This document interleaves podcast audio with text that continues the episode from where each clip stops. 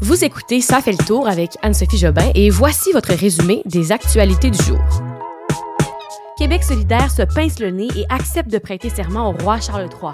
L'inflation au cœur de la mise à jour économique et bras de fer sur l'immigration entre Ottawa et Québec. Allô tout le monde, bon jeudi. Désolé de l'heure tardive de l'enregistrement de ce podcast. L'épisode était prêt à 4 heures, mais problème technique, ça arrive et euh, j'en suis désolée. J'espère que je pourrai quand même bien vous informer pour cette, cette dernière fois de la semaine. Alors, on y va sans plus tarder avec les actualités du jour. Nous sommes le jeudi 3 novembre 2022. Première nouvelle, c'est que les députés de Québec solidaire ont finalement accepté de prêter serment au roi Charles III. Et euh, pour ça, ben, ils vont pouvoir siéger au Salon Bleu à compter du 29 novembre prochain parce que c'était une condition qu'ils devaient remplir. Euh, la dernière fois qu'ils avaient dû le prononcer serment, il y avait seulement euh, porter serment, prononcer serment pardon, au peuple québécois et non au roi Charles III. Mais le président de l'Assemblée nationale, c'est ça, euh, François Paradis, avait finalement tranché plus tôt cette semaine disant que il serait obligatoire pour tous les membres de euh, porter serment au roi Charles III. Québec solidaire et le Parti québécois là, comptaient sur les négociations avec les autres partis pour trouver un moyen de siéger sans se soumettre à cette exigence, mais finalement, eh bien, ça n'a pas fonctionné. De leur côté, les trois députés du Parti québécois restent inflexibles pour le moment. Ils ne veulent pas porter serment au roi Charles III. Québec solidaire euh, dit d'ailleurs qu'ils vont euh, possiblement déposer une motion pour permettre aux députés du Parti québécois de siéger sans avoir à prononcer le serment. Finalement, le chef parlementaire euh, Gabriel Nadeau-Dubois a quand même donné une coupe d'entrevue ce matin à plusieurs médias et ce qu'il dit, c'est que le serment au roi Charles III, c'est inutile et archaïque. Alors, c'était à 16 h cet après-midi la mise à jour économique euh, de la vice-première ministre du Canada et ministre des Finances, Christia, Freeland. Et c'était à 16 h cet après-midi à la Chambre des communes. Alors, euh, on sait qu'en ce moment, ce qui, est vraiment turbulent au Canada, ben, c'est l'inflation. Alors, euh, on, a une petite peur de récession et là, ça s'est plus concrétisé aujourd'hui lorsque Justin Trudeau a dit qu'il y avait une crainte que l'économie canadienne tombe en récession en 2023.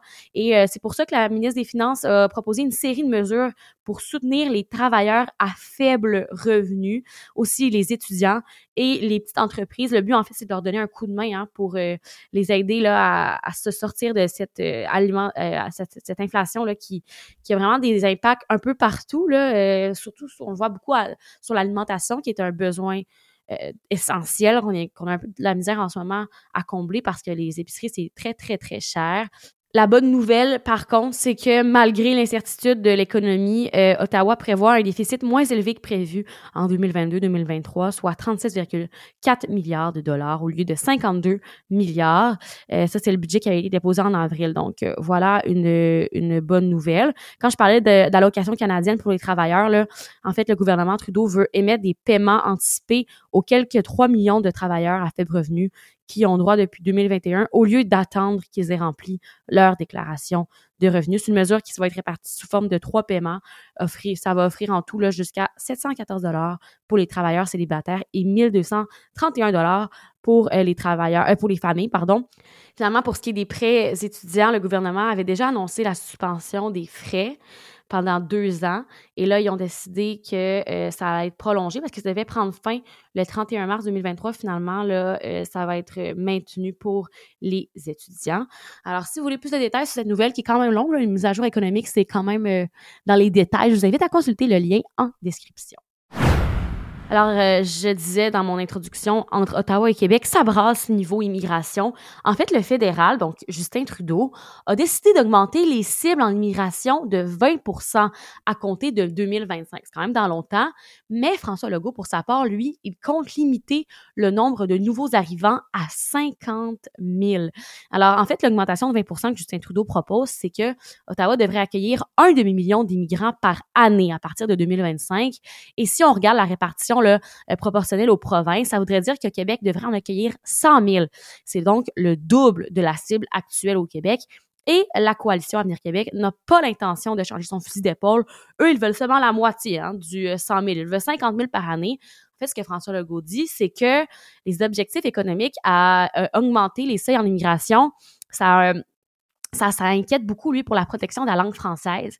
Il dit que son gouvernement a de la difficulté à arrêter le déclin du français avec 50 000. Donc, il a très peur de voir à quoi ça ressemblerait si c'était 100 000 par année. Mais Ottawa, pour sa part, dit que Québec a tous les outils nécessaires pour survivre à ça et à suivre vraiment là, les seuils d'immigration du fédéral. Nouvelle qui est sortie ce matin, euh, exclusif de TVA Nouvelle. On apprend que six balles ont été saisies mercredi après-midi par des agents de la paix en service correctionnel. Ça s'est passé à l'établissement de détention de Montréal qu'on appelle la prison de Bordeaux, là, pour ceux qui ne connaissent pas. Alors, il y a six projectiles, projectiles pardon, de calibre 22 qui ont été dans une chaussette. Ça a vraiment été caché dans une chaussette placée à l'intérieur d'une chaussure. C'est une femme qui visitait euh, un détenu et qui a réussi à faire rentrer ça euh, mercredi après-midi. Et ce que ça dit, ça, c'est que euh, a l'impression qu'il y aurait peut-être des hommes à feu dans les prisons, surtout dans cette prison-là en particulier. C'est quand même des, balles qui sont rentrées. Là, c'est assez. en fait, c'est assez inquiétant. En février dernier, il faut se rappeler que le Journal de Montréal avait révélé qu'il y avait beaucoup de livraisons d'armes et de drogue avec les drones, entre autres. Et là, on apprend que il y aurait un autre moyen de faire rentrer euh, des armes. C'est bien sûr inquiétant. Euh, de son côté, le ministre de la Sécurité publique, François Bonnardel, a fait savoir que l'enjeu des armes euh, qui entrent dans les prisons, c'est sûr que c'est prioritaire. Évidemment, c'est ce qu'il a répondu. Mais reste que c'est un petit peu inquiétant, surtout pour le personnel qui travaille là, de voir que ben, aussi facilement des armes, des, des, balles, en fait, sont rentrées dans la prison par une chaussure. Bon, dernière nouvelle pour conclure la semaine. C'est pas la nouvelle la plus excitante, mais je vous en parle parce que c'était la nouvelle du jour. Euh, Luc Boileau a fait un point de presse là, pour parler de la pandémie, voir où on en, où on en était. Euh, vraiment, là, une mise à jour parce que ça fait quelques semaines qu'il fait des points de presse. Le dernier, c'était le 12 octobre. Il l'a dit, on est un peu inquiet par la situation, des cas, beaucoup de gens malades. Alors, le but de ce point de presse-là, c'était de mettre en place une nouvelle norme sociale pour la COVID-19 et les autres virus respiratoires. Moi, ça me fait penser à ce qu'on voit beaucoup au Japon, euh, la culture du masque. Hein? Les gens, ils portent des masques dans le métro, dans l'autobus, partout. Et là, ce que Luc Boileau dit, c'est que ça va être le temps que les gens, quand ils sont malades, ils restent chez eux ou quand ils sortent, mais ben, qu'ils mettent un masque et qu'ils fassent attention aux autres parce que sinon, évidemment que les virus circulent très facilement.